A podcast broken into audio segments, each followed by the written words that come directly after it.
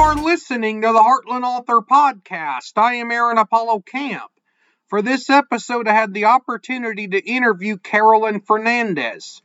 Carolyn, who is from Canada, is the author of many children's and middle grade books, including books in the Asha and Baz and the Adventures of Grandmasaurus series.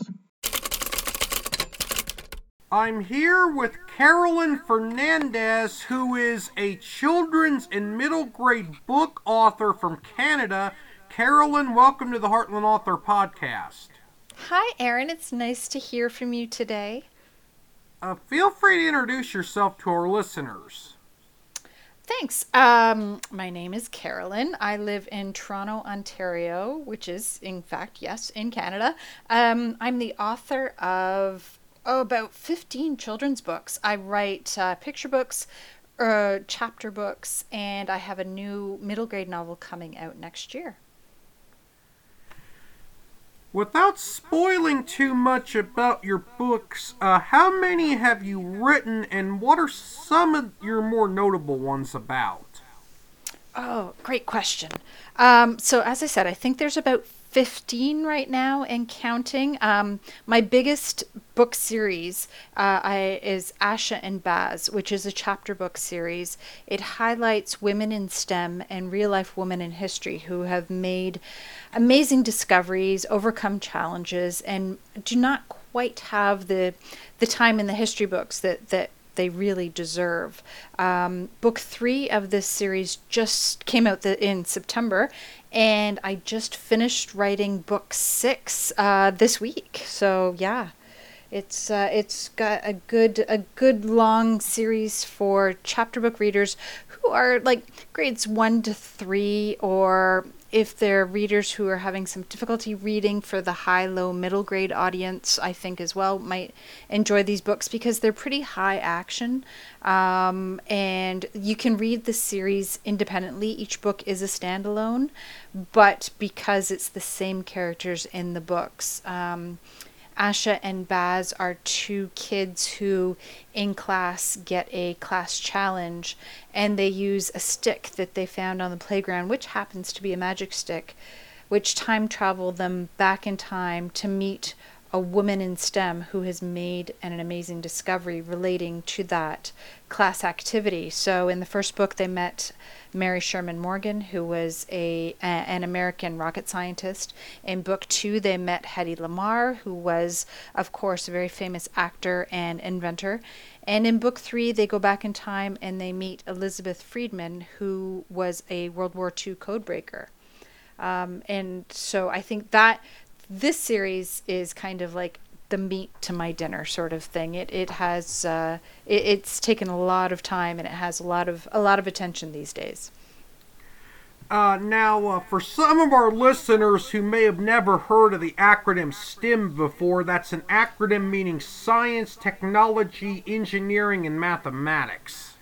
Correct, correct. And it's really popular. There are STEM classes in schools these days, and uh, also a lot of uh, school libraries and public libraries uh, frequently feature STEM books because science, technology, engineering, and math is um, it's a really interesting category for kids to read because it's you know studies have shown that if kids get early uh, introduction to these subjects they become lifelong enjoyers of those subjects as well.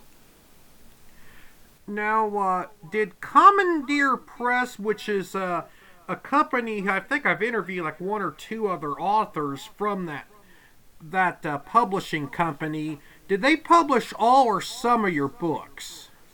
Oh, yeah, yes, I believe you have. I, I think you have had uh, Kirsten Marion, who did the Lucy and D series from Commandeer Press. I believe uh, that colleague has interviewed with you before. Um, Commandeer Press has published all of the Asha and Baz books, and has also published what uh, uh, I have a I have a, a picture book series with them called The Adventures of Grandmasaurus. Um, and that so far is a three book series, also with Commandeer Press. Also with Commandeer Press, Stop Reading This Book, which is a really fun picture book. Um, and above that, I also have published with DC Canada Education Publishing, a picture book with them, and my middle grade will be with DCB Cormorant, which is also a Canadian publishing company.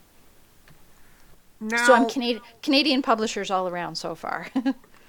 now, uh, if some or all of your books contain illustrations, uh, who did the illustration work? Oh, you know, all all of them did actually do did actually. Um, for the Ash and Baz series, I am working with the very talented Dharmali Patel, who um, who who illustrates the chapter books. Um, for the picture books, I have worked with Shannon O'Toole for the Grandmasaurus series and also for Stop Reading This Book. And for the hide and seek picture book, I have worked with Aaron Mercer. And it's interesting because with each book or book series, working with the illustrators, we have um, different ways in which we collaborate. Some are very hands off on my part, where where the, the illustrator has just gone away, gone ahead and done their own drawing in you know hide and seek the picture book. Um, with Shannon O'Toole for the Grandmasaurus series. Um, she gets the text, and we kind of collaborate a little bit back and forth. But with the Asha and Baz series, because it is so based in true historical facts, that um, I give Dharmali a, a kind of timeline with um, with examples of you know what Elizabeth Friedman looked like, what her house looked like, what uh, the code that she was working on looked like, because those books are have a creative aspect to it, but they are deeply, deeply well rooted in American history as well. So we want to ensure that they are correct.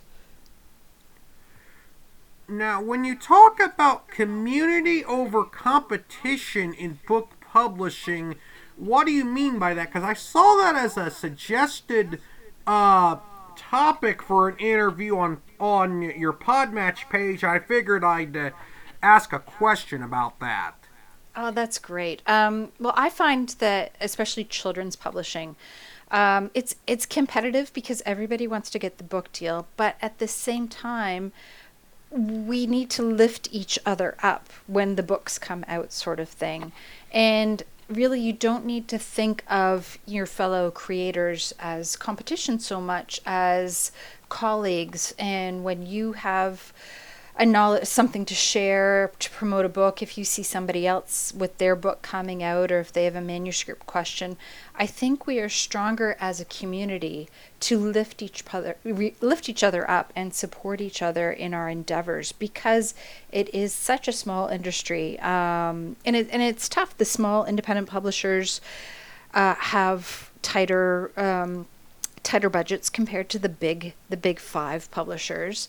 And so every help that you can give an author or an illustrator in helping to promote their book or in helping to give them a connection to somebody in the industry or you know to to cheer on their event i think it uh, what you what you put out it also comes back to you. And it's kind of being a good community member um, which i think i think it's important for all even established and emerging kidlit creators. You need to help each other out as much as you can.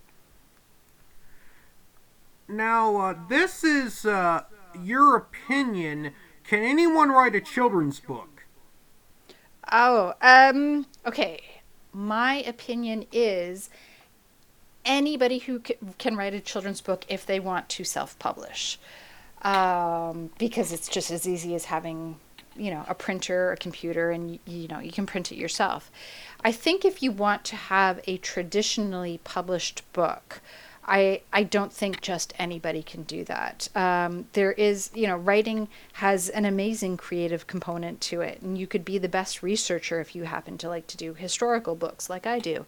Um, but you do need to have an education of sorts in how to craft a manuscript and how to write a pitch letter and how to write an elevator pitch and what your hook is going to be and um, and how to sell your book to a traditional publisher. So I think my advice to anybody who wants to write a book is write the book that you want to write But when it comes to publishing the book, you need to decide whether, if you want to self-publish, then that's that's fantastic, and it goes out to friends and family, and you should be very proud of you know the thing that you create if you want to be traditionally published, then you need to do a lot of homework into the industry, into the publishers that you are um, submitting to. You need to acquaint yourself with their catalogs. You need to uh, check out, com- you know, competitive titles because if you want to write a book on teacups and there's already a book on teacups that's come out this year, publishers are not going to be as likely to publish it. So um, long answer to your short question no, not everybody can publish a traditionally published book, but anybody can write a book that they want to put their heart into.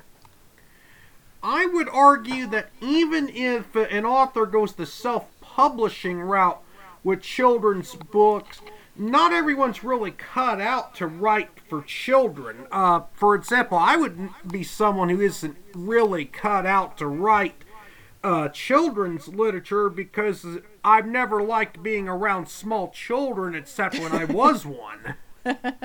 right, right. Well, and and there's also you can you any writer can write anything, but is that going to sell? Um, not every book is sellable, um, and I've certainly seen a lot of you know.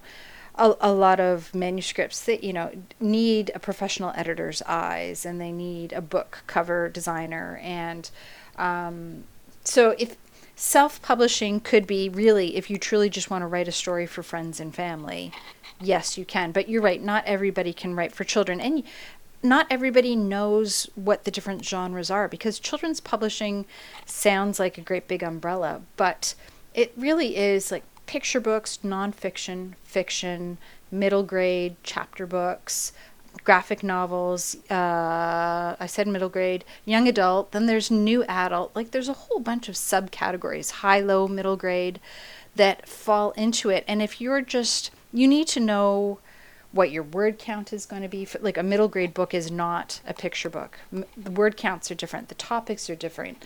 The type of vocabulary is different.